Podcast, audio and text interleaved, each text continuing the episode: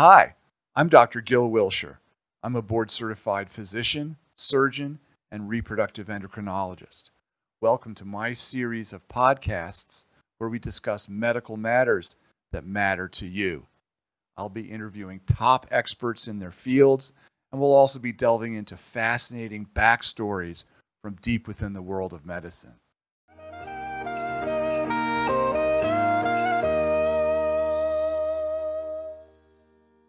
Welcome to the Dr. Gil Show. This is the show where we talk about medical matters that matter to you. Our guest today is Dr. Johnny Adams. Welcome to the show, Johnny. Well, thank you very much. It's great to be here, Gil. I've been really looking forward to uh, having you on the show. Uh, Dr. Adams is a medical doctor, he's a surgeon, and he is a specialist in vascular surgery. And today we're going to talk about vascular surgery and all the incredible things that you do. Well, um, you know, I've I've been so fortunate in my personal and professional life of having great mentorship around me. Uh-huh. And one of the guys that shaped me uh, in my professional career, maybe as much as anybody, was a guy named Walter Peters. Ah, Walter, And- uh, general Yes. surgery, colorectal. He's now down in Dallas, I believe. Yes, he's Great part guy. of the Baylor healthcare system in, in Ah. Texas. He went the other way. Huge system. Yeah. And so Walter got an MBA. Probably he was the president of our group, Columbia Surgical Associates, uh, when I when I shortly after I got here, and remained the president until leaving. I think in 2016 is he maybe he left in 16 or 17. About then. And so uh, he had he had gotten an MBA, and he said, "Hey, you should think about this because there's just so much about the business of healthcare and the business of our group that you don't know what you don't know Right. until you know." then And he was absolutely right. And so I did. I went back to the University of Missouri. I got an MBA, uh, 15 to 17, and uh, it was just such an eye-opening experience. And it was it was another uh, bit of knowledge, you know, a, a fund of knowledge to to try to master and and so forth. Not that you would ever master that, but it was certainly something that that I had not delved into before, and and uh, really was exciting, and it continues to be. I'm Yeah. was uh, after Paul Humphrey retired, then I became the president of our group in 2018, and have been the president since then. So, Yeah. um, so it's something that that I think is uh, it's almost a necessity in today's healthcare environment if you're going to lead a group or Yeah. be part of a big system, et cetera. Right. That makes a So, lot of sense. So yeah. those are skills that you're really using now. Really using now. Let's finally get to vascular surgery. And just for my, my general audience, vascular means vessels. And vessels come in different types. There's the arteries that come out of the heart, high pressure, thick walled. They have their own issues. And that's what feeds our body. Then you have the veins that come back. This is a low pressure system. All the pressure is used to push the blood through our organs and our tissues, and then it kind of trickles back in the veins. They're thin uh, and have their own issues. And then there's lymphatic vessels that also kind of these little wispy vessels that kind of come back with the veins, and we may talk about them a little bit. But the blood vessels are clearly crucial for life, and there's a lot of things that can go wrong with them. Now, there's a lot of things you do, and I was thinking, figure, I was thinking, how am I going to address this? And I found a simple way to address this, Johnny. We're going to start at the feet, and we're going to work our way up through the body. Okay. Okay. Now, I, I, as a busy surgeon like you, I have these compression hose on my feet here because my feet are starting to swell at the end of the day as I get older. What's going on with that? Well, you have a very common condition, and in fact, uh, more than 50% of people over the age of 50 and roughly 70% of people over the age of 70 have a condition called venous insufficiency.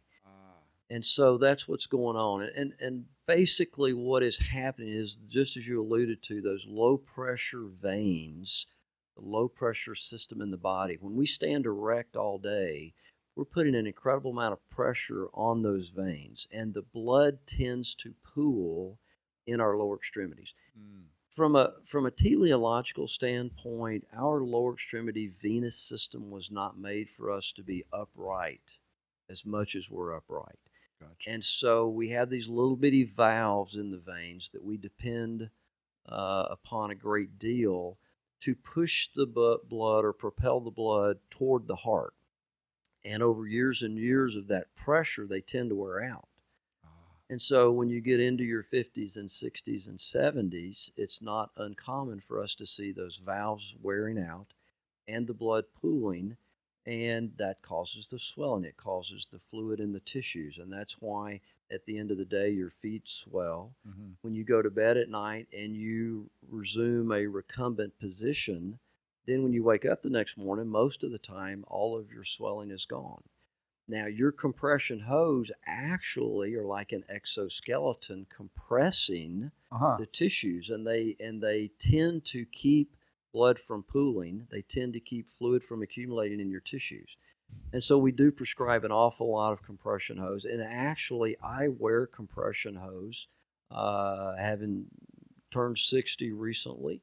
Um, I'm actually 61, and so uh, I wear those uh, hopefully to head off any issues that I might have with the venous system. But you're talking about the venous system. the venous system. So if we're getting a little older, we've got some swelling. Compression hose is a very practical thing that almost anybody can do, as long as it's not cutting off circulation. Why not, right? And and I found the good ones cost more. You, you get what you pay for Exactly. That's exactly with right. compression That's- hose. They come in a lot of different levels, and so we do prescribe different levels. For most people, a level one or two is very sufficient. Gotcha. These are actually rated in millibars. It's like twenty to thirty. I don't know what the units yeah, is, but it's actually so there's a rating on these. That's exactly right. So up to up to 15 to 20 uh, millimeters of mercury That's what it is. uh, is is a one compression level one, and then Gotcha. 15 to 20, 15 to 25 is Ah. usually a two, and then above 30 or so is usually what we would rate as a three. Now the threes are for people with severe problems. They're Mm. they're, and when I say severe problems, I mean uh, chronic swelling of the limb, skin changes associated with that, hemosiderosis, which Well, is a what- what is that? darkening What is that? It's a darkening. it's a darkening of the skin. And in fact, what happens is, as you accumulate fluid in your tissues, you're going to accumulate some red blood cells in there as well. And remember that the heme molecule has iron in it. And so when you break down the iron molecule, it's a brownish discoloration. And that's called hemosiderosis. This is a brownish staining of the skins. And the other thing that happens uh, with this whole process is that in the subcutaneous tissues, you get this inflammatory process that, that takes place. And if you palpate the tissues of the leg of someone who's who's having this accumulation of fluid and scarring process, it will feel very abnormal to you. It's not the nice, soft tissues that you're used to feeling a firm, a um, firmness or very something? firm, uh, sometimes associated with a, a even a redness in the acute phases, Uh, uh, and then uh, as we've said, this brownish discoloration.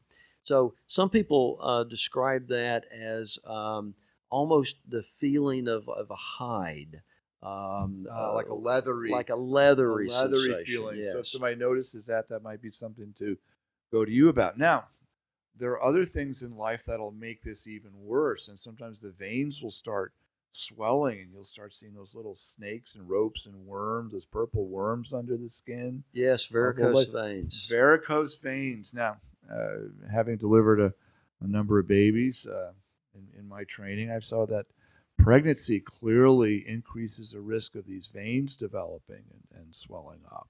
Absolutely, and and you know better than I do that uh, a lot of changes during pregnancy can lead to this, and in fact, often do lead to this. And those changes we're talking about are the increase in the intravascular volume, the increase uh, volume, uh, and the pressure of the lower extremity venous system by the uterus pressing on the venous return. pushes on the brim of- on the, on the, on the, Exactly. the groin here and compresses these veins. They back up and they get swollen. So when should and it's mainly women, but men can have this too, I assume. Absolutely. And- And, and the reason women during pregnancy are so predisposed to this is by the increase in estrogens and progesterones during pregnancy, which is a which exerts a deleterious effect on the lower extremity venous system in and of itself. Gotcha. So let's say, I guess usually a woman, but could he be anybody, is starting to notice these these veins, these purple curly veins coming up. When should this person um, go to a, a vascular doctor such as you for evaluation? Well, the one I think the one thing that uh, that I would tell all pregnant individuals is during pregnancy, it's probably a great idea to wear compression stockings, and the higher the better. Now, a lot of people uh, prefer the knee high. They come in knee high, thigh high, and even pantyhose varieties. Uh, Um, but really, the pantyhose are the best, it goes all if the way you- up, and you don't have a line. You don't have a, a constricting top. and they don't fall down, and they're Ah. easier to wear, and they do a better job of compressing the entire venous system uh, up through the groin area. And so, if you can tolerate that, that's best. As far as um, developing varicose veins in pregnancy, there is a familial component to that, and um, and usually mom or aunts have had a similar problem during pregnancy, um, and and so that's important. That that that certainly may mean that you're more predisposed to that, the development of varicose veins, than other women who have not had mom or aunts that have developed this. Okay. And so, as far as coming to see a vascular specialist about your varicose veins, I, I think first and foremost, I would tell people who are interested in having more children that number one, after pregnancy, after your estrogen and your progesterone levels subside, and after you get rid of that excess fluid, and of course, obviously, you don't have the fetus pressing on your venous system, a lot of those varicose veins will actually recede. really? Yes. And so so you want to give it a little bit of time for them to recede. Uh, and if you're interested in having more children, then certainly, unless there's a complication of a varicose vein, like a thrombus, What's a, what is a thrombus in plain English? it, it's where you develop a little blood clot A within clot. the varicose vein. Now, can a patient feel that? Will it get hard? Will it go from soft to hard? Actually, yes. Um, and that's called superficial thrombophlebitis when the Mm. blood clots occur in the superficial venous system. okay. Now, that's to be distinguished from a blood clot that occurs in the deep venous system, Ah, like the femoral vein or the popliteal vein or one of the tibial veins. these are the veins kind of behind the knee, deep, deep that you can't necessarily feel. Yes, that is Okay. correct. And in fact, the deep venous system carries 90% of the blood from your tissues of the lower limbs back up to your heart. So they're extremely important. And when you develop a blood clot in a deep vein, it's usually associated with swelling of the leg, unilateral swelling. So on one fact. side, on one side. Sometimes pain, that's plus minus, not always, uh, but swelling is kind of the hallmark. And a venous ultrasound or a venous duplex examination is the test that we use to diagnose that. The reason it's so important to diagnose that and to treat that is because deep venous thrombosis, or DVT as it's known, can embolize or move and these Uh, the- these kill a lot of people. the blood clot can break off and go to the heart of the lung, and and it and it really is something that's that's uh, an urgent type situation that really needs to be treated. Gotcha. So yes, so but the superficial thrombophlebitis is where you have the same situation, but it's in a superficial vein. For all practical purposes, they don't break off. They don't go anywhere. Now, can they? Yes, anything is possible. They can. So it's more of a, a cosmetic issue. So let's say a woman in this case has these these veins developing, usually on the inside of the knee and the inside of the thigh. As long as they're not hurting and they're soft, and you can live with it, you don't have to do anything. Is, is what you're telling me? That's correct. You don't have to do anything. Um, after after you're finished having children, and, and again, we're talking about someone who has not had any complications, then uh, certainly um, a vascular specialist, a vein specialist, is a person who you would want to see, uh, and, and they're probably going to want to do an ultrasound to see the extent of your venous abnormalities, and then based upon that, uh, discuss treatment options with Now, you. is this something you treat? Sure, absolutely. So- we do a lot. It's my understanding that the the big vein, the culprit, is usually called the saphenous vein. Is that right? That is correct. And I believe you can go in the saphenous vein and block it. You can go in there, do some endovascular magic, and block that vein so it stops backing up and that vein shrinks down. Is that Yes, Correct? that is exactly correct. You've done your homework very well, Gil. I, I do a little bit. I've done a little bit of, of reading before I interview you. Um, You know way more than you're letting on. Uh, I- but you're exactly right. You're so exactly how, right. how do you go in there and block that vein? I've heard of lasers and, and radio frequency and, and yes. sclerosing foams and whatnot. And what- Yes. what, how do you do that? Actually, you can do that with any of the modalities you just mentioned. The most common modality is uh, using a laser to actually block off the great or the small saphenous vein in the in the setting of that vein uh, not working correctly. So so we have a vein, the valves are not working correctly. We have what we call reflux, which is where rather than the vein rather than the valves propelling the blood toward the heart. The valves are not doing their job, and the blood is falling back down into the lower limb and it's pooling there, as we talked about earlier. And so, in that circumstance, we want to reroute blood through veins that are functioning well. And so, if we have someone that just has, let's say, an insufficient uh, great saphenous vein, then we would go in with the laser or with radio frequency and sometimes uh, with foam and actually block off that vein completely, which would cure the patient of the reflux they're having down that vein and reroute the blood, which the body will do automatically. It'll find. I was going to ask you, how does it come back? It just finds another route because they're all interconnected. Yes, it actually goes through a different pathway. And I actually might point out that, that that's a pretty recent uh, development. It's a pretty recent uh, procedure for vascular. Uh, and I would also point out that it's been deemed the second most significant improvement in vascular surgery in the last 100 years. Saphenous vein occlusion. Yes, saphenous vein ablation, we call Ablation. it. Yes.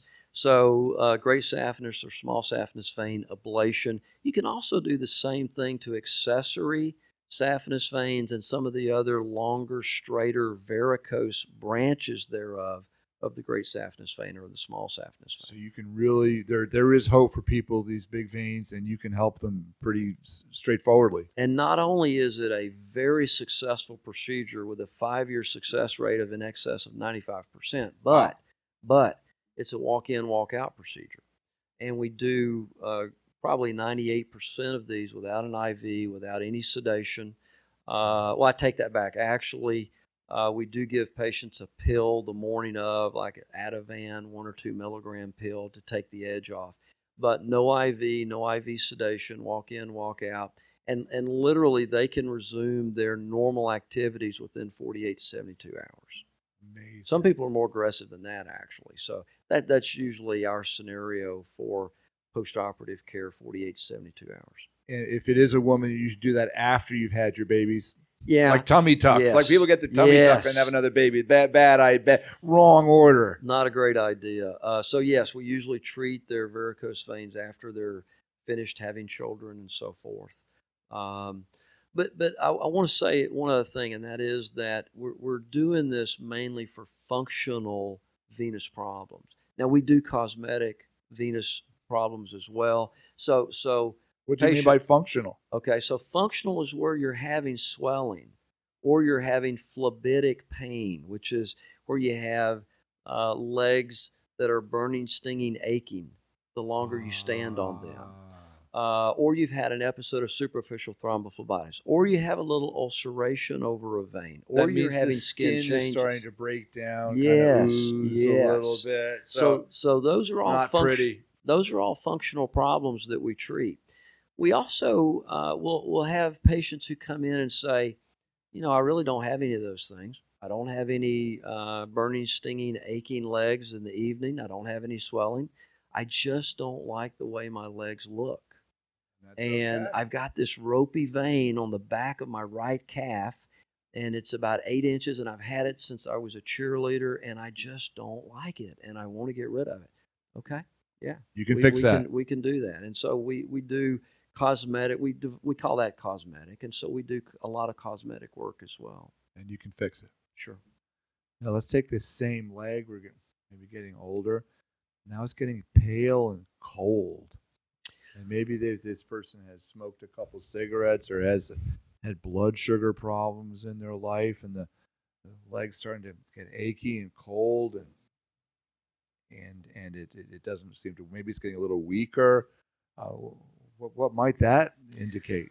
Well, Gil, you're now moving into the arena of the majority of what we do, actually. All right, And- excellent, good segue. and um, and that is peripheral arterial disease. And it turns out that the arteries in our body, which take the blood flow from our heart out to our tissues and organs, as you previously mentioned, are thicker and are are prone, way more prone. In fact, maybe prone uh, 100 times more than the veins to buildup of plaque Blockages. blockages. That's exactly right. And uh, so, so these arteries uh, are prone to develop problems with blockages, with aneurysm degeneration or formation, uh, and things like that. And as you also mentioned, uh, the aging process predisposes us to that. Uh, nicotine predisposes us to that. Diabetes, High blood pressure, high, hyper- cholesterol yeah. levels, lack of a regular exercise program, hereditary uh, components. So there, there are a lot of things that are risk factors for that. And interestingly, in this country, uh, atherosclerosis is almost endemic. And it, it has to do with our diet, it has to do with our genetics, it has to do with our lack of regular exercise. And if you look at young individuals who are uh, in car wrecks, who die in car wrecks, and who get autopsies, you will find the early formation of plaque in arteries in individuals who are 17 and 18 years old. So it starts So it's the beginning of that whole process. S- Uh, and if you go, if if you went to a country like China, 30 to 40, 50 years ago, you would not see that even in individuals who are older. And the reason it was because their diet, uh, very low in cholesterol, they Well- exercise. Well, I don't want to get too much into cholesterol because I think most of that is bullshit. But I, I, I, will Okay, leave that. And I think there's a lot worse risk risk factors for, for vessels. Well, and- everything in moderation. There's no question about that. And I'm going to have whole podcasts on this subject. So I, I want to avoid that rabbit okay, hole. Okay. Uh, Okay. uh, So- let, us just say refined foods, Western behaviors, Okay, have okay. patterns But are my- creating this. My point uh, is that if you visited China 50 years ago, atherosclerosis was a non-entity. wow. If you visit China now, it's huge, and the It's reason huge. it's huge is because they want to be westernized. They have the Western they want diet. to drive a car. They They want to eat our diet. They want to smoke cigarettes. I mean, Gotcha. they want to do all the things that we do, and hence the. so it's something in there. yeah. Right, so we, we can argue something about in it, there. but, Okay, the, but, okay, but we I'll- can say the the the the the, uh, the bird's eye view here. It- Yeah. It, it, it's it's the whole the whole thing is creating these vascular diseases and blockages. So a person is getting a blockage. Yes. legs getting cold. What what can you do to help this person? Well, when someone develops a blockage, And usually sometimes it's slow too. I mean, it, it's, It's a partial block. It's yeah. not all of a sudden it's it's, almost blocked. always slow. Okay. Now you can't. There are some acute uh, syndromes where you have acute blockage of a blood vessel, resulting in an acute problem with the end organ, the the limb, etc. But but mainly we're talking about a chronic slow process. And one of the first manifestations that as a as an individual you would experience would be intolerance to exercise.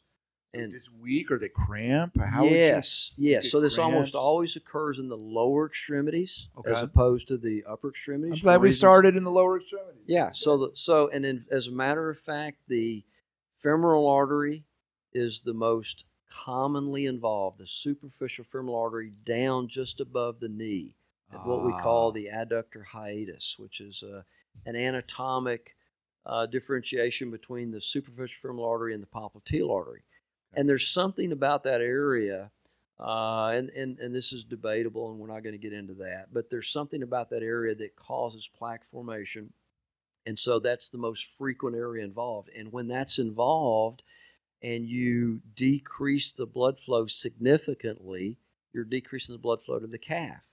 And so frequently the first manifestation is that someone who could go out and get their mail at their mailbox, say Uh-huh. 500 feet from their house, is no longer able to get back to the house in one trip. Is usually have- one side. It's kind of a hint that maybe it's one side. Yes, yes, Ah. for reasons that are unclear. It's usually Right, right, one it's not side. Be, it's not going to be equal on both legs every time. It's yeah. it can be, but it's not right. typically.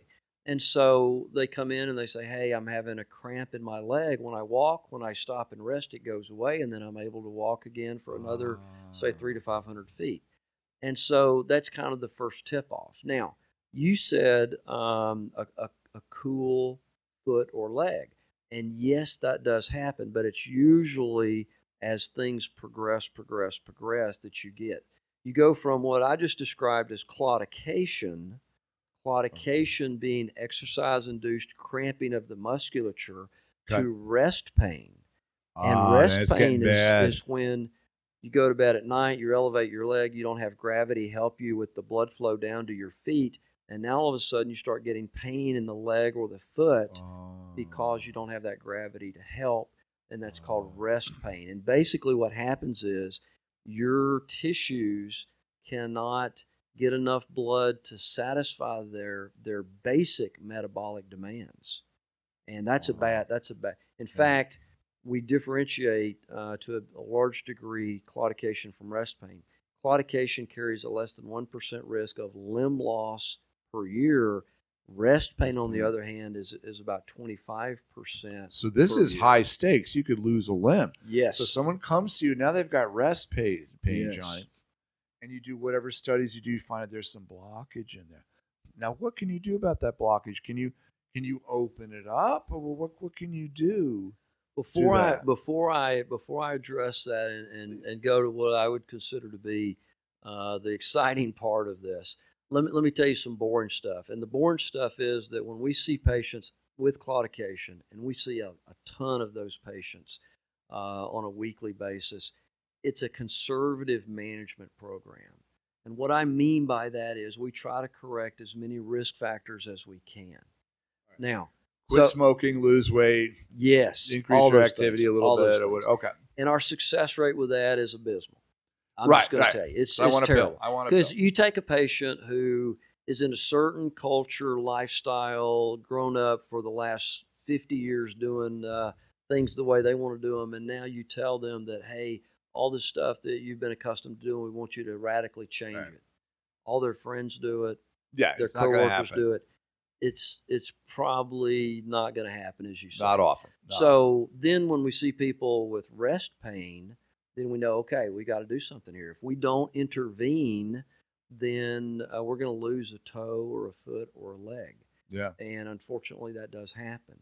And so, um, so intervening, uh, you can divide into two big groups: open interventions, which is what we've done for years and years in vascular surgery, and what I'm alluding to are cleaning out blockages, bypassing blockages. Um, they're the two most common ways that we have to deal with blockages a, for an open intervention. Or we can do an endovascular intervention. And an endovascular intervention means that we basically can clear the blockage by stenting um, or by sucking the blockage out. And, and I'm just I'm using some do that, terms that, I, that I think your audience would understand. Yeah. Uh, we don't technically suck the blockage out.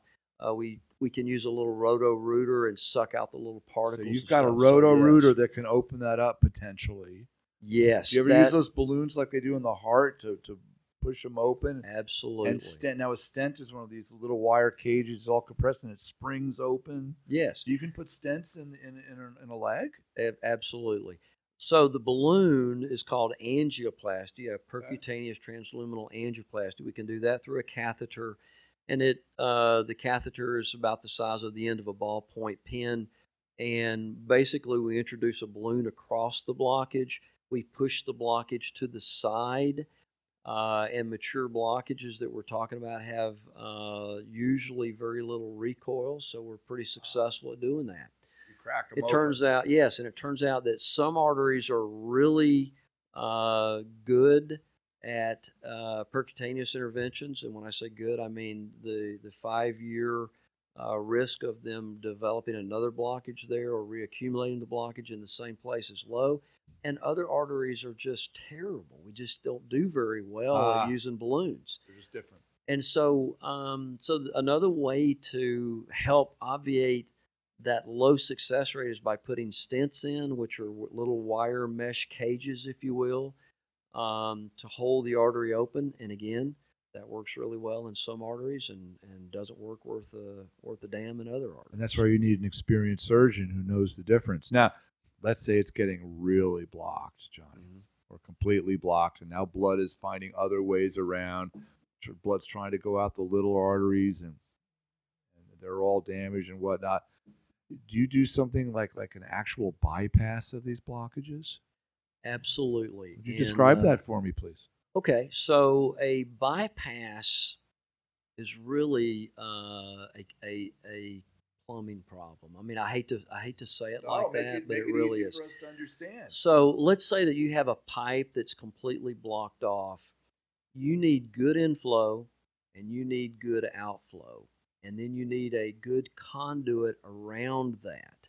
And so if you had a pipe in your house that was blocked off and you couldn't access it, or you knew that accessing it and cleaning it out was really not very good, you wanted to bypass it, you would put a you would put a piece of pipe from good inflow Mhm. around the blockage to good outflow and you would probably tie it in and do it all with a with a really good conduit another pipe of the same size or even a little bigger and that's exactly what we do in vascular surgery Uh-huh. the conduit that we love to use is the patient's vein the patient's lower extremity saphenous vein a a nice saphenous vein without any blood clots in it of sufficient size is the best conduit that we have for bypass, So bar you, none. You'd, so you'd cut it out. You would move it. You'd graft it from one part of the leg, get a good piece of saphenous vein, and and transplant it. Yes, that's exactly around- what And we do. And the vein will hold the pressure of the ar- yes, artery. it will.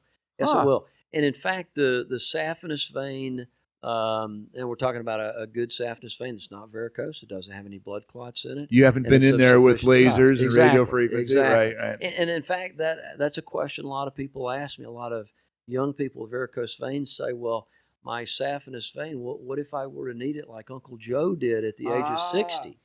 And I Ah, say, might need that well, part. Well, your saphenous vein is not of good quality. That's the reason that we're going to laser it, and it wouldn't be of good Ah. quality to use for a bypass anyway. anyway, okay. So, so, but yes, we use the saphenous vein for the bypass. The um, the thought that people had many, many, many years ago that well, it's thin walled, it, it's going to be uh, subjected to pressures much higher than it's used to seeing. Is it going to become larger, dilated, aneurysmal? The answer to that is no. It, it usually does not. It It, almost up. always, it almost never does. Now, if you have one that's been in place for 20 or 25 years, I've certainly seen aneurysms develop in those.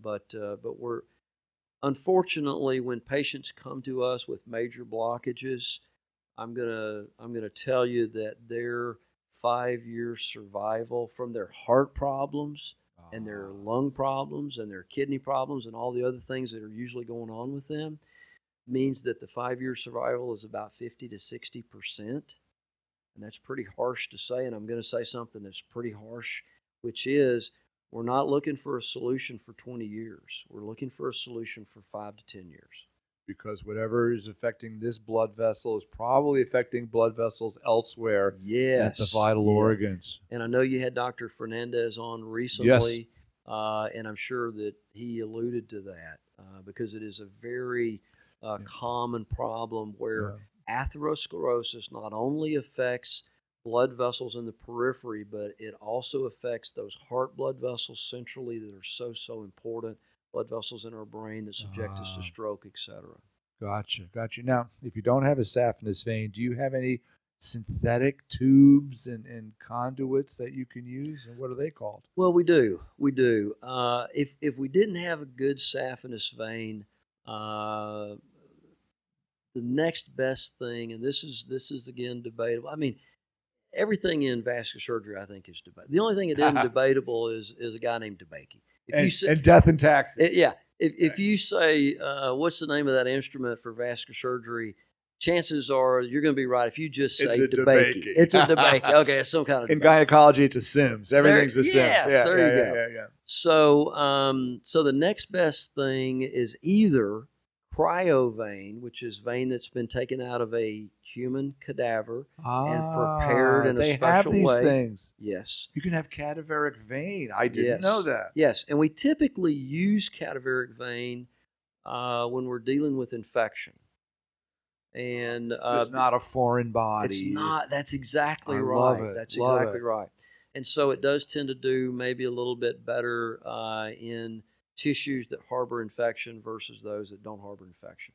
The other thing that we use a whole lot of is synthetic uh, vein, if you will, or a very fancy Teflon called PTFE, which stands for Ah. polytetrafluoroethylene.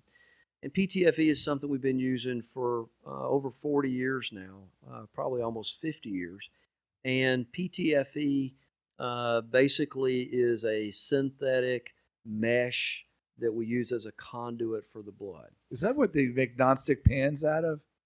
Uh, Teflon. It's a fancy Teflon fancy polymer. Teflon Yes, it is. So you can you can get it synthetic too. So if they don't have a saphenous vein, you can put these these two. You can bypass blockages Yes. all around the body. Yes, and and uh, one of the more innovative things that have been done with PTFE recently is that there's an inner li- there's there's a graft you can get that has an inner lining of heparin, which is a very potent anticoagulant to keep the blood from sticking to the walls of the PTFE and hopefully keeping it open longer. So obviously, it's not as good as saphenous vein. Saphenous vein is is by far the best if you have a great saphenous vein. But if you don't, uh, then a lot of people use either cryo or, or uh, PTFE. And, and I have to be honest with you, PTFE is one of those off the shelf things that is pretty easy to use. So so it's a it's a it's a wonderful alternative if you don't have a good saphenous vein. Yes. So in summary, there's these these areas that tend to block, Yeah. and these areas that you frequently will bypass. And when I tease the vascular surgeons, they, they we've got femoral and popliteal and iliac, and I and they're, they're they add they uh, uh, shorten it as fem and pop. So I, I say, hey, you're doing a pop pop fem pop pop or a pop fem fem pop today? I've only heard you say that about 50 times. I love it. I love it. That's shorthand that vascular surgeons used to. Right. So you're doing that quite frequently, and you're helping a lot of people. Now, the artery's closed off. Limb is starting to get infected, turns black, gangrene. Sometimes you have to amputate a limb, don't you? We do. We do. Unfortunately, uh, we have patients who come in and uh, they have a limb that's that's beyond salvage, um, or an infection that means the limb is beyond salvage. Uh, and, and so, yeah, yeah, there are times we have to do that. Or there, there, you know, there are also uh, those patients who, you know, I've had patients in my practice, and and uh, now children of patients in my practice, and actually even some grandchildren. oh, well, we're getting old, And, uh, and so you know there is a genetic component, et cetera, and so um, there are patients who who uh, you know we've been working on for a lot of years, and we kind of come to the end of the line of, of what we're able to do. And people don't. I, I didn't realize till I was in medical school that vascular surgeons do a lot of the amputations. It's a it's a part of your job that people might not realize. We do, we do, and and actually, um, we do that because of the relationship that we have with the patient. Now, this is one of the things that really drew me to vascular surgery, and that is, we do the operation. We then follow the patient from then on, and the reason we do that is because Ah. we know that if we do certain surveillance uh, with with appointments, uh, evaluations in the form of examinations and non-invasive vascular testing that we can pick up problems of the operation that we have done before they would lead to a major problem or Ah. even an amputation. And so so not infrequently we'll do an operation on a patient and for the next 20 years we'll follow that patient. Wow. Um, we're, we're limited sometimes, obviously, by uh, the patient's longevity, but but we do follow patients from that point onward. So we have a relationship with them, and Nice. if we reach a point where uh, they're going to lose a toe or a foot or a limb, then um, you know we we frequently do that because of the relationship and the the trust they have in us, and and obviously the, the trust we have in them. Yeah, and that's why the training in general surgery is so important. You have to be a surgeon first, vascular specialist with within that field. So working our way up the body, John, there's this big blood vessel that comes off the heart called the aorta and comes up and feeds the upper body and goes down, feeds the kidneys and the bowels. And that artery can sometimes swell and create because because it becomes something called an aneurysm. And we both graduated from medical school the same year. And we both have seen amazing advances in our respective fields. Just amazing. We're, we're in a different world nowadays, what we can do now versus what we had to do. And I know when one of these aneurysms gets real big and starts to explode, it's called a AAA, an abdominal aortic aneurysm.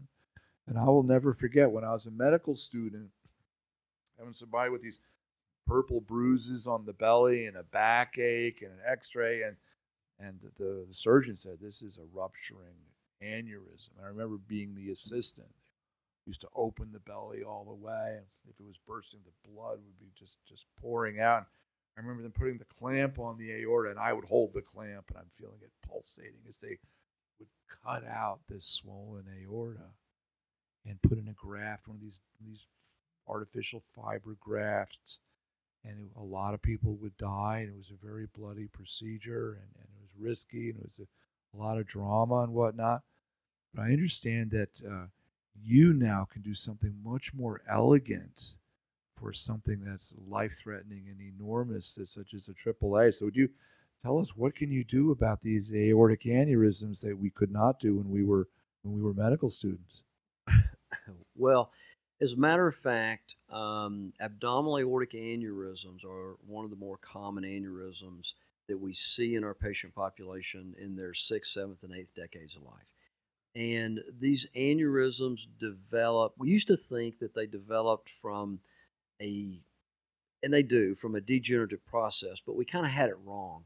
It turns out that these aneurysms are familial in some cases, related to nicotine in a lot of cases um, and related to some different enzyme deficiencies, if you will, in the wall of the artery. So it runs in families, and there's a metabolic component. So yes. So you you definitely have a, a, a, tendency or propensity to to make one of these. Exactly. Interesting. And in fact, if you did a, an abdominal aortic ultrasound of everyone's abdominal aorta over the age of say 65 to 70, you'd probably find an aneurysm in 2%, 3% of people. A significant if, one, like a life threatening one, like it could go. No, no, no. You would find just an aneurysm. And an aneurysm okay. is defined as 1.5 times the normal diameter of an artery. So the abdominal aorta is typically in a man somewhere around 16 to 20 millimeters in diameter. Okay. And so you'd find an aneurysm of 30 millimeters or higher in, in, in that percentage of patients and you would find a significant aneurysm if you if you if you coned it down to where you're just screening people who smoke then you would find more significant aneurysms than if you just screen the population at large and but, but these, what but, oh. the, but what I'm getting to is it's not an insignificant finding. Now we don't fix these aneurysms until they get large enough to burst. And what size is that? Well, it's about 55 millimeters. Wow. And so we watch an awful lot of them from, say, 30 to 35, all the way up to 55. And then we start repairing them at 55 because we know that's the size that the risk of the operation is less than the risk of rupture. It's about 55 millimeters so for most people. Gotcha. So, what are these amazing things you can do now so you can avoid these enormous, bloody, risky operations? One, in fact, it's been deemed the most significant advance in vascular surgery in the last 100 years the endovascular repair of an abdominal aortic aneurysm.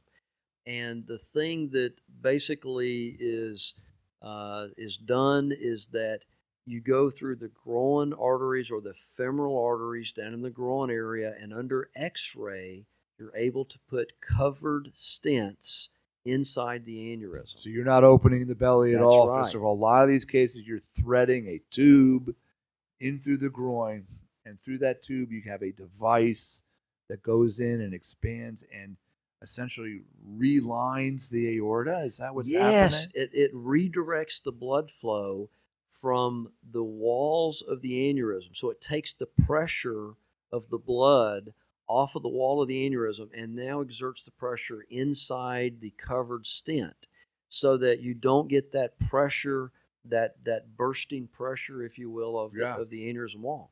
And if you don't have that bursting pressure, then typically the aneurysm sac will shrivel down around the stent The new inner and it's tube. amazing. I It's love it. amazing. So I we love it. started doing those uh, in 1999 at Boone Hospital. Uh, a retired uh, partner of mine now named Kurt Vogel, Paul Humphrey, and myself. And uh, in 1999, we started doing these things. And believe it or not, I still have a couple of patients from 1999 who we follow once a year, do an ultrasound just to make sure that the endograft, as we call it, the Okay. covered stents, looks good and that we don't have any problems associated with that. It is alive. amazing. And, and let me just say this. Please. And when you and I were in training, those patients you're talking about would be in the hospital anywhere from minimum of a week all the way out to two, three weeks. Yeah, long and that's time. if things went pretty darn good. yeah, without a major complication. Yes. And, and the risk profile was 15 to 20% for heart attack, stroke, kidney failure. I mean, all kind of, if you name it, it could happen with, a, with an aneurysm. Nowadays, with our endovascular repairs, the risk profile is somewhere around 3 to 4% all for everything. Wow. And the major risks are about 1% or less. And almost everybody goes home the next day. That's It is fantastic. absolutely amazing. Wow. Uh, and I'm still, I'm still, what, what is this? This is uh, 24 year, 24 years later, almost 23 years later. I'm still amazed at that. That we that we can do that. It it just revolutionized the Yeah. treatment of aneurysms. It really yeah, did. yeah, yeah. Now, what if it's if an aneurysm is bursting? Can you still do that? You can. And there are a number of studies to show that if you treat a ruptured aneurysm with endovascular techniques, if you if you can, we can't treat all of them with endovascular techniques. I would say 80 to 90% we can. There are still some that we cannot. But if you can treat it with an endovascular technique, the chance of survival is much better than if you have to go in and do an open repair like you alluded to earlier. Wow. So here's a personal question: When was the last time you did an open aorta? Well, uh, open we still we still do elective open aortas. The last time I did an elective aortic repair was probably within the last month. Last month. So it's Yeah. you still do them. We still do those. You're not getting rusty. I don't. I don't. Well, we. Not that Am any I- surgeon would I ever getting- admit that. I hope not. Uh, we don't do as many open things as we used to, but we still do a lot of open stuff. Now, I do a lot of uh, exposures for spine surgery, and when Yes. we do that, we do move a lot of the big veins and the arteries, namely the abdominal aorta and the inferior vena cava and stuff around. So, yeah. so we still do a lot of open stuff, just not aneurysm repairs. Yeah, so you're not rusty in the least. Yeah, a lot of people don't realize that the orthopedic orthopedic surgeons that need to get to the back, and we, we had Dr. Miles here uh, earlier, um, will sometimes need a little assistance because these are big veins, big arteries, and, and they can bleed. They can be so getting exposure of the spine is crucial, and that's where you uh, and your colleagues will, will help uh, do that. Absolutely. And it, it turns out that one of the better ways to address the lumbar spine issues that the spine surgeons deal with is from the very front. And to get to the spine from the very front, you have to, at the L5S1 level, and, and really at all of the lumbar levels, you have to move the aorta off of the uh, lumbar spine and the vena cava off. And so, vascular surgeons by and large are the ones that do that. Uh, there are other surgeons that do that, but uh, someone very facile with uh, open techniques and, and handling blood vessels is the person to do that.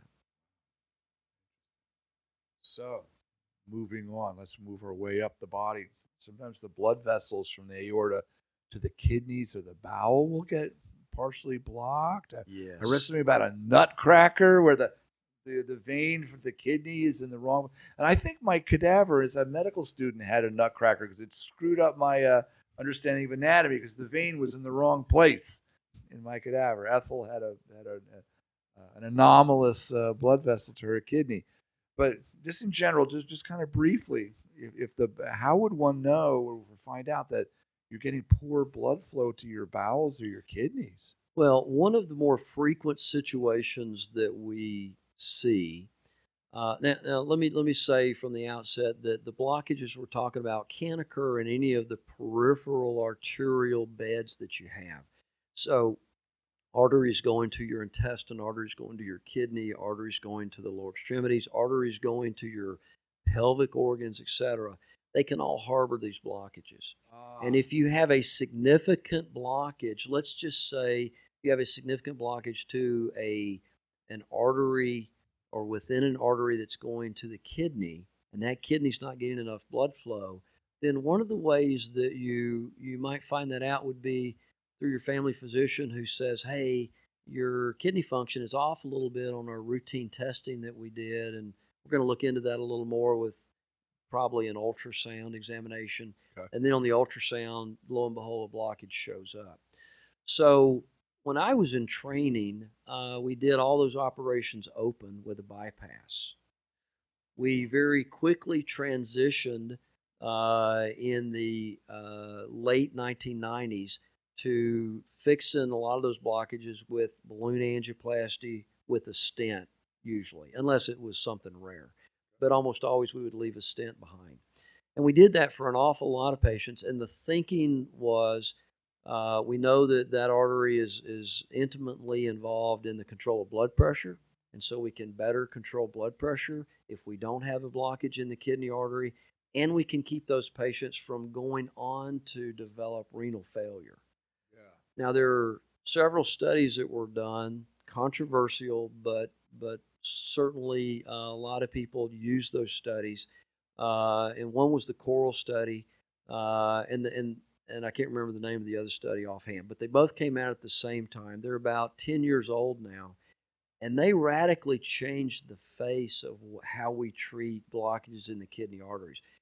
And it turns out, and I, I, I do believe this, this is very controversial, but I believe that we were way too aggressive in treating a lot of the kidney Huh. lesions. And so uh, we don't treat near the number of kidney or we call them renal artery stenosis RAS. We don't we don't treat near the number that we used to because we were probably overtreating a lot. And it turns out that a lot of those can be treated medically, especially with our new uh, medications to control blood pressure, the so-called ACE inhibitors and the uh, so-called ARBs is another big Gotcha. class. So, uh, but but we do still treat a lot of blockages that go to the intestines. Yes, tell me about that. That usually is, is presents in patients who are very avid smokers. Uh, they've lost a lot of weight recently, and they have abdominal pain after they eat. So, going back to that whole discussion we had about claudication, when you exercise the muscle group and it doesn't get enough oxygen delivered to it because of a fixed problem in the artery, you can develop a cramp. Well, the same thing can happen in the intestine. You get a You- claudication of your guts. Yes. Unbelievable. I, I, I that But makes it's called- sense. It's actually called postprandial Ah, after you eat. claudication. Yeah, postprandial abdominal pain, postprandial Wow, angina. So you diagnose that. So what can you do about that? we can actually once we define where it is we can we almost always use stents to correct that problem uh, and and again a stent is a metal scaffolding that we're going to use to push that blockage to the side to reestablish a good flow channel there And it's effective and it works. very very effective and risk profile very low and way better than some of the other things that we still do sometimes but rarely Uh-huh. which is where we go in with an open operation and we do a bypass of an intestinal artery or a clean out of an intestinal artery or remove some acute problem like a blood clot in an intestinal artery. And let me also, while we're talking about that, Please. and we're talking and uh, kind of getting back to the blood clot, I meant to say this earlier and I didn't. COVID, as you probably know, is a a virus which is very uh, substantially correlated, or I should say, maybe maybe strongly correlated with the inducement of blood clots. Yes. Yes. and it's it's it's Fibers, not really just bad blood clots. yeah, and not just lower extremity deep vein blood clots, but we we see blood clots in the upper extremities. We see blood clots um, in and around the heart, and we see Ah. blood clots in and around the intestines and so forth. So um, More often after COVID infection. Yes. So since 2019, we have seen just a huge uh, increase in the number of patients that we evaluate for uh, what we think and, and, and what we know in some cases, but we think in a lot of cases are COVID induced hypercoagulable uh, syndromes or, or blood clots associated with COVID. A whole whole new world of Yeah. COVID, long COVID, things you, you think of it as a pneumonia, but it's much, much more complicated than that. Yes. Wow. So Yes. working our way up the body, we've got so much more to cover. Uh, Dr. Adams, I believe something that you deal with frequently are atherosclerosis, are plaques in the carotid arteries Yes, we do. going to We the do. brain. Now, why are those called endarterectomies? Why aren't they called carotid atherectomy? So, we could tell, tell me, tell me about the name. Why, why is that? How common is it, and what can you do about it? Okay, so carotid atherosclerosis of the uh, major internal carotid artery is something that's that's been described for a long, long time, and um, and I'm not going to bore you with all the history of it, but I will tell you that um, when we see patients who present with a symptomatic lesion of the carotid artery that has caused a stroke, Okay. or maybe uh, and a stroke is defined as a neurologic deficit that persists beyond 24 hours or or maybe a mini stroke or a transient ischemic attack a TIA which is less than 24 hour duration of a neurologic problem.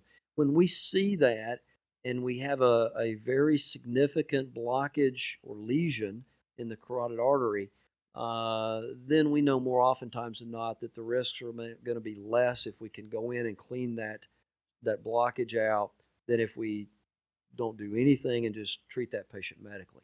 Now, I, that's a, it's a huge, huge oversimplification. There are I have probably four textbooks on my shelf that are just about the carotid artery. Wow. Uh, so so it's it's really one of those things that it's a lifelong learning process. And since I've been in vascular surgery, this is my 28th year.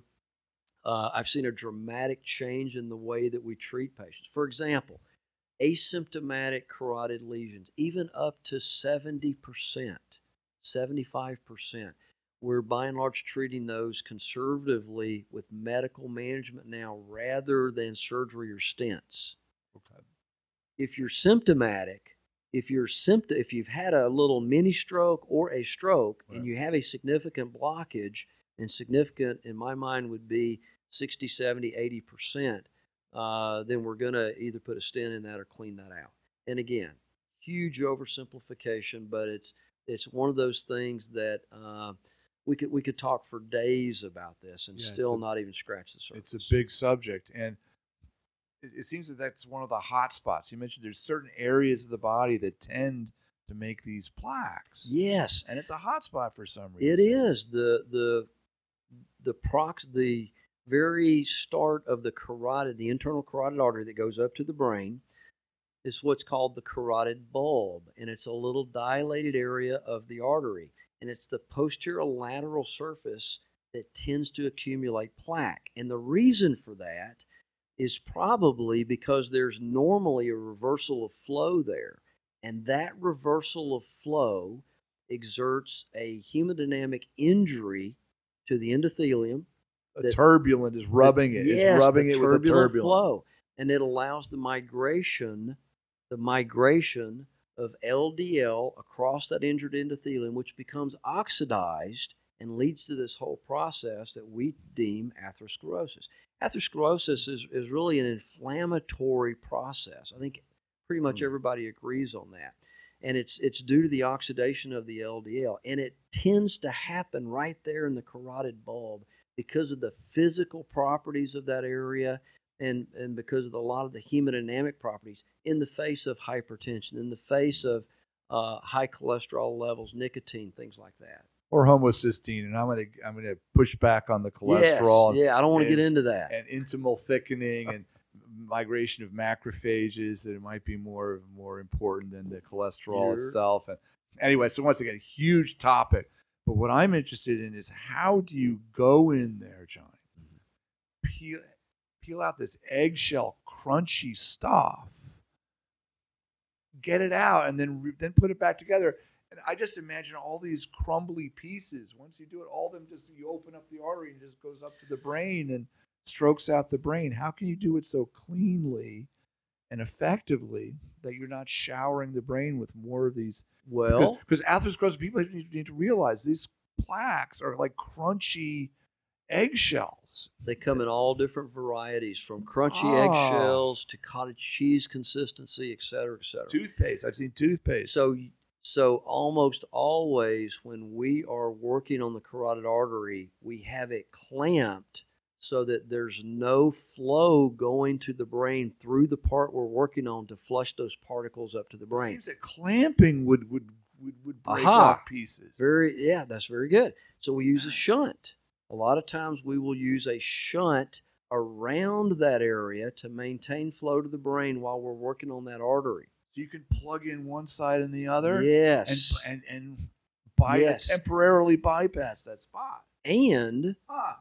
And there are times where we don't use a shunt because we know that the collateral blood flow in the brain through a system that's called the Circle of Willis. So blood flow from the other side is enough to keep the brain alive while you're working there. the back and the other side, yes. And we're able to measure certain factors before we clamp. We're able to measure certain pressure points and determine is it adequate or is it not adequate. And if it's not adequate, we're probably going to use a shunt. If it's adequate, then we we probably do not need to use You've got shunt. time to do your work. Yes. There are surgeons who, uh, if you're going to do this open carotid surgery, they will use a shunt all the time. There are surgeons who will selectively shunt. And then there are surgeons who, I don't ever shunt, I just do it really fast. real fast, and Yeah, they're good yeah, at that. yeah. And they can do that. And those are the open operations. If we're doing a stent, then almost always we will have a protection device to keep the little particles from going to the brain. And that could be an umbrella filter placed up high And So that, that- stay there forever, just during the case? just during the case. Okay. We take that out at the end of the case, or we can reverse the blood flow so that the blood flow is not going up to the brain, but it's actually being reversed into a little protection device. and you're washing out those pieces. Yes, yes. there you go. Because that always bothered me. How could you do that with without creating strokes? Clearly, you have methods for doing that. Fast. So you do a number of those. That's a fairly common procedure for you, isn't it? It is very common to do a carotid endarterectomy, and an endarterectomy means taking out the inner lining of the artery. Ah, okay. The artery is made up of three different layers, and we take out usually the intima and the media where the plaque resides. Okay. The adventitia is the outermost layer, and fortunately for us, it's the strongest layer, so we can take out the inner two layers without compromising the strength of the artery. Now, how come Uh, clots don't form over this rough surface that you've created? Well, we use a blood thinner during surgery to prevent that, and then Mm-hmm. usually after surgery, we will use a platelet inhibitor like aspirin or like Plavix or like Huh. something like that to try to to try to keep that from happening. But the other answer to your question is we try as best we can to make sure we have a smooth surface and we do not have many irregularities there, ma- many if any. So so that the the the flow is nice and smooth and laminar and is not turbulent in any way. You've got to be what? No, what's the size of the suture? Now, this is kind of esoteric. Your sutures are getting small when they get down to six, seven, six. Yeah, we use 6.0 six. uh, uh, so- and 7.0 for the carotid. now Uh, you're now, getting down now- to close to hair, to several times bigger than a human hair. At that at that point, and then You are using very smooth sutures called Prolene, I believe. Yes. Uh, we use we use a, a monofilament Prolene suture and uh, blood elements stick to that uh, much less so than say a braided suture, and that's Good. why we're using the monofilament. We use uh, what's called loupes, and loupes are glasses that have little telescopes on them. So you're doing this under magnification. Two and a half magnification minimum, sometimes three and a half. Uh, and that helps remarkably. The sutures really need to be placed in a precise fashion, and that's what you know your your five years of general surgery and your two years of vascular surgery is all about. And then Right. obviously the the learning that goes on uh, continually once you're out in practice. This is why having an experienced vascular surgeon is so important. So important. Who, who's good? Who's good?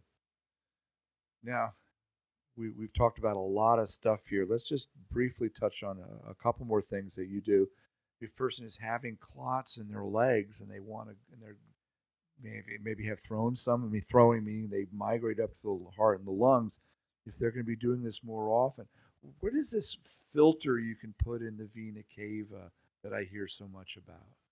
Well, an inferior vena cava filter uh, looks just like a shuttlecock that you would play badminton with. Ah, and um, and a guy named Lazar Greenfield, while he was a medical student at the University of Oklahoma, developed this thing. as a student, I love it. Yeah, it, it, it was uh, it was actually uh, phenomenal that he did this. But um, so we can go in. Let, let's say we have a patient and they are having recurrent blood clots, uh, and and parts of those blood clots are breaking off and going to the heart or to the lungs. Um, and we're we're not having success treating them with our traditional anticoagulation or blood thinners. Uh, or maybe they can't take blood thinners because they have other problems, such as uh, bleeding coming from the GI tract or the urologic tract or something like that. Um, so if they if they have a contraindication to a blood thinner, or we're just not successful with blood thinners, we can put in one of these shuttlecocks, if you will, or a filter, and we And can it's do called that. a Greenfield. It was his name Greenfield. Greenfield, his name his was name? Lazar Greenfield. He was the initial guy. So all the filters initially, when I was in training, were, were Greenfield filters. Uh, now we have a lot more uh, variety of filters and so forth. Uh, and I and I would say that most of the filters that are probably put in today are not the Greenfield variety. And the reason for that is it has a lot to do. You can remove a Greenfield filter if you if you really have to, but we have filters that are way easier to remove. So- Ah, So nowadays we would go in, we would place a filter in the inferior vena cava. that's the is- big for everybody. That's the big vein that's draining your whole lower body Exactly. and feeding the heart. Okay. Exactly. Okay. So we put the filter there to catch the blood clots. And it and these filters are designed so that they will catch blood clots that are deemed significant in size. Um, and for every filter that's a little different, but they're they, they catch very small blood clots. And then the blood that goes by that will actually lyse that blood clot over time. So it'll dissolve. So it will dissolve I was wondering what happens now. You got a big clot, you know, filling up your vena cava, a big chunk of uh, of, of blockage there, And but you, it does melt. and usually it melts away with time. In fact, uh, that's one of the risks of having a filter, which is you get a big blood clot there, it could block off all the blood flow, and you would develop massive swelling of the legs. Uh, happens about one percent of the time with the filter, so it's very low. So yeah, we put in Greenfield. We, I, I, there I am again. We put in we put in filters, right. inferior vena cava filters. Right. Um, and I would say these days, uh, maybe not the majority of the time, but a significant uh, number of filters we go back and we remove, and we can do that again under X-ray. So it's it's Wow. again it's a little uh, ballpoint pen stick, either down in the groin area in the femoral vein or up in the neck in the jugular vein, and we Ah. usually do it with the patient heavily sedated or under a general anesthetic because we want to be extremely precise in where we put it, control Oh, the breathing, etc. I can imagine if that thing something breaks off or goes in the wrong direction, or you've got a, a piece of metal floating around in there. Oh my goodness. That's called a very bad day. It's called a very bad day. So, Johnny, we've talked about a lot of stuff, and I believe we've covered most of the things you do uh, day to day. Um, let's talk briefly about people on kidney dialysis and they need access to their blood. Okay, the kidneys filter the blood, take out waste products. That can be done with a machine. Now, for a person on dialysis, they're doing this typically twice a week, and they have to have these big IVs put in there three times a week. Oh my goodness! And you need access to their blood over and over and over. And and it, one of the procedures I believe vascular surgeons like you do are things called fistulas, AV or arterial venous fistulas, where you have a you've you've taken a vessel or a tube and connected a big artery to a vein, usually in the arm, I believe, and that allows them to put, to get blood out and put the the cleaned up blood back in the body, right? Yes, absolutely. So, tell me about these AV fistulas that you that you create. Well, unfortunately, in this country, we have a lot of patients who develop kidney failure, and the two primary reasons are high blood pressure, hypertension, and diabetes. And so, uh, in that population of patients, there are really three main ways for you to continue on and to receive a therapy that takes the place of your kidneys. And those therapies are just what you were talking about, which are called hemodialysis access options. And Okay. I'm gonna I'm gonna come back to that. And then you can also put a catheter in the tummy. It's called peritoneal dialysis. Um, we're not going to get into that really, but uh, and then you can get a kidney transplant. But for most people in this country, they're going to be on a hemodialysis option. And you're right, that's where we connect an artery to a vein or we put in some type of synthetic graft as a substitute for a vein. And what we're doing is we're creating a high flow circuit from the arterial to the venous system. And that allows the dialysis units, and we have many, many here in central Missouri, it allows the dialysis units to access that circuit with two needles one to withdraw blood. It goes through a kidney machine that cleanses the blood, and then it's delivered back to the patient through the other needle. And a typical treatment will take about three hours. They need three treatments per week to do the the work of the kidneys. It's not a perfect treatment because you're doing the work of, a, of the kidneys over 48 hours. You're now cramming that into three hours. Yeah. And so, uh, if you'll remember, the kidneys take a lot of fluid off of us each day. And so, we're taking off fluid in three hours that would normally be taken off in 48 hours. So, so it's tough on patients. Uh, but we do an awful lot of that. We, we call those accesses the patient's lifeline. And as a Ah, matter of fact, if something goes wrong with that lifeline, uh, then that's uh, it's an urgent situation for patients. Now, it's it's funny you bring that up because as I was coming in here today, one of my partners on call called me. There are literally she's had three consults today for that exact thing, and so to put one uh, in or to fix one that's clotted up that needs to be redone. three that need to be redone that are clotted, and that may mean going in and removing the blood clot uh, with either a a catheter, what we call a percutaneous, or an open technique, uh, or it may mean modifying the lifeline, or it may even mean putting in a new lifeline. So, uh, and then there are times where we temporize patients. We can't get any of those things going in a timely manner, so we put a catheter in. And through the catheter, uh, the patient can receive a dialysis treatment while we're trying that to in a big a big vein somewhere else. Maybe in the yes, a big vein in the neck, the jugular vein or the subclavian vein, typically, while we're trying to figure out what our options are. Where where are we going to put a new access? It seems like those that. keep you very busy.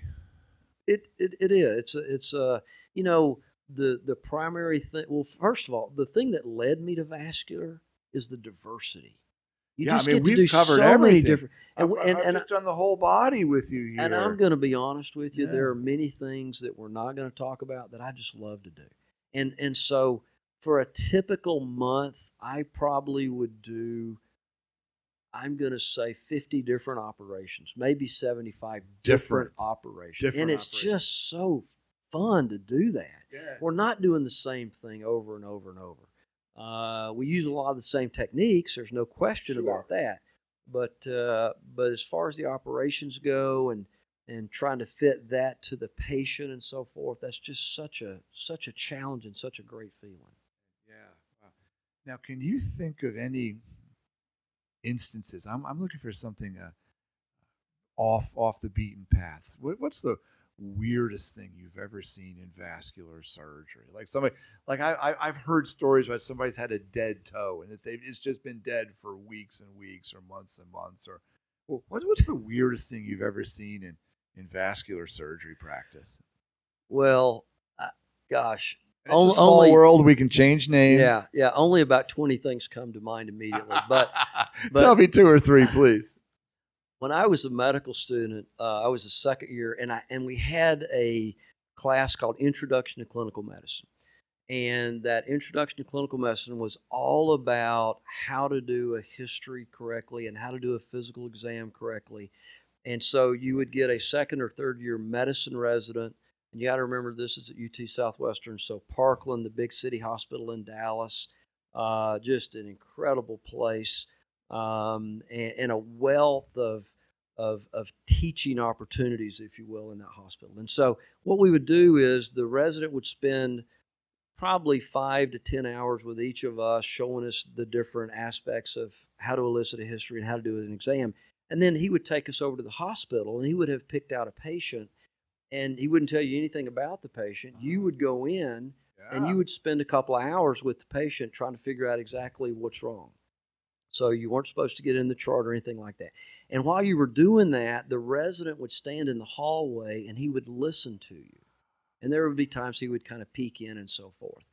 And and the the families and the patients knew that hey, these were students and they're learning and and would you consent to this and you know do you have any problem with it da da da and almost everybody uh, would, would consent to it because it, it was it was that type of atmosphere where everybody was just really uh, interested in doing anything they could to advance medicine. So, so so I had this this resident, and uh, he taught me all the finer points of the history and the physical exam. And so I went over, and I'm interviewing this patient, and uh, I get through the history and I'm doing the physical exam. And so I pull my stethoscope out and I do exactly as my resident had taught me to do. I take the stethoscope and I put it on top of the head to listen for any abnormal sounds in this one area over the cranium that you can hear inside the cranium. Now, you got to understand that hardly anybody ever does. In fact, I've never met another person that does this, but Right. he felt very strongly about this. So I pull my stethoscope out and I place it on top of this lady's head who was in her 60s and was there for a totally different reason than, than anything having to do with her brain. And her daughter is sitting there and she'd been intently listening to this this whole thing with the history and was really into this. And she turned to her sister who was next to her and she said, I'll never forget this. I was so embarrassed. She said, You can tell he's a student. He doesn't even know where the heart is. and, and, and even my resident was laughing a little bit, and I was so embarrassed. I didn't That's know what to do. great. So anyway, That's but great. but you know, vascular, um, it, it comes with uh, a lot of work and a lot of satisfaction. Uh, and we do have times where it's it's hard to actually believe exactly what we're seeing. And I and and, and I got to tell you one other one if I please, I want to hear. I want to hear another story. Please. Okay, so uh, I got called from the emergency department by one of my orthopedic surgery colleagues, and this has been five to seven years ago now. And he said, "Hey, Johnny," he said, uh, "You think you could come in and, and take a look at this?" And I said, "Well, what's going on?" And he said, "Well, he said I got this young guy here, and he said you just got to see this. You're not going to believe it." He said, I, "We're gonna, we're going to have to go to surgery tonight." And he said, "I really need your help." I said, "Okay, I'll be right there." Had no idea what was going on great friend of mine, great surgeon, and and if he said, "Hey, we're gonna have to take this patient to surgery," then okay, well that meant you know I, he needs me and and and pretty quick. So so I go in, and by the time I get there, um, he already had the patient in the room, and so in the operating room. in the operating room, okay. and this was I mean this is like within 15 minutes, 15 20 minutes, and I'm like, holy cow. So, um, so we're outside the room, and he comes out and he says, "Hey," he says, uh, "This is this guy is a carpenter and he's a framer." And he said, "I don't know if you know anything about framers." And I said, "Well, a little bit." And he said, "Well," he goes, "You know those those automatic nail, guns, they use?" Uh oh. I go, "Yeah." He goes, Well, he was resting his nail gun on his leg and he put a, a nail through his leg. And not just any nail, this is a nail, Big ass nail. big nail. And I go, okay, okay. So so they they put him to sleep, they roll him over into the prone position, so face down. And so then I go in uh, with this orthopedic surgeon and we're looking at this nail that is in the popliteal fossa, so behind the knee, and there's only about an inch sticking out. And immediately I said, Is anything coming out the front? Is there anything coming out his patella? And he goes, No. He goes, This nail is coming right to the surface of the patella, but it didn't, as best I can tell, it didn't penetrate the patella. He said, But I'm worried it's right through the artery or the vein. Ah, yes, that's And the I pop. said, I said, okay, okay. So we operate on this guy and made a little two inch incision and exposed everything.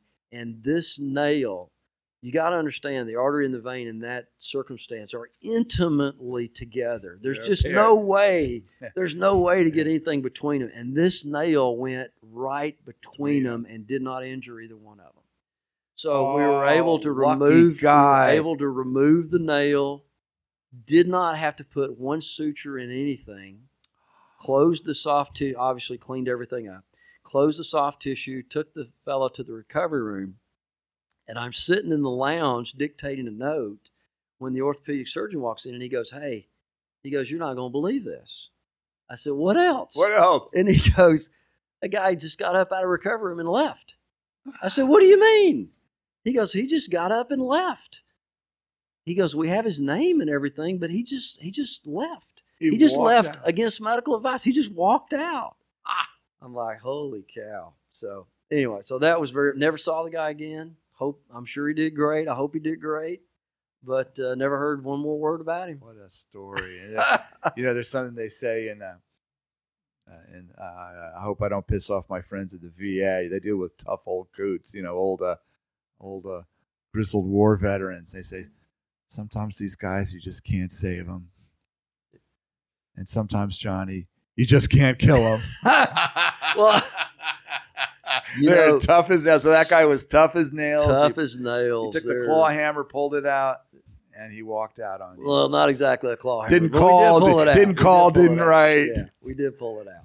Well, Johnny, anyway. well, thank you so much for the stories. Thank you for a very insightful, delightful conversation. I learned a lot, and I hope our listeners will also learn a lot from your expertise and know when now to go see a vascular surgeon for any of these problems we've identified. Well, I want to tell you, it's really a pleasure to be here. I've really enjoyed this, and uh, and and I've always enjoyed uh, our friendship and uh, collegial interactions and so Yeah. forth. So, I just had a ball. I really, I, I've enjoyed it. Thank you so much for coming, John. Absolutely. Thank you, Gil. Thank you, my friend. Yes, sir.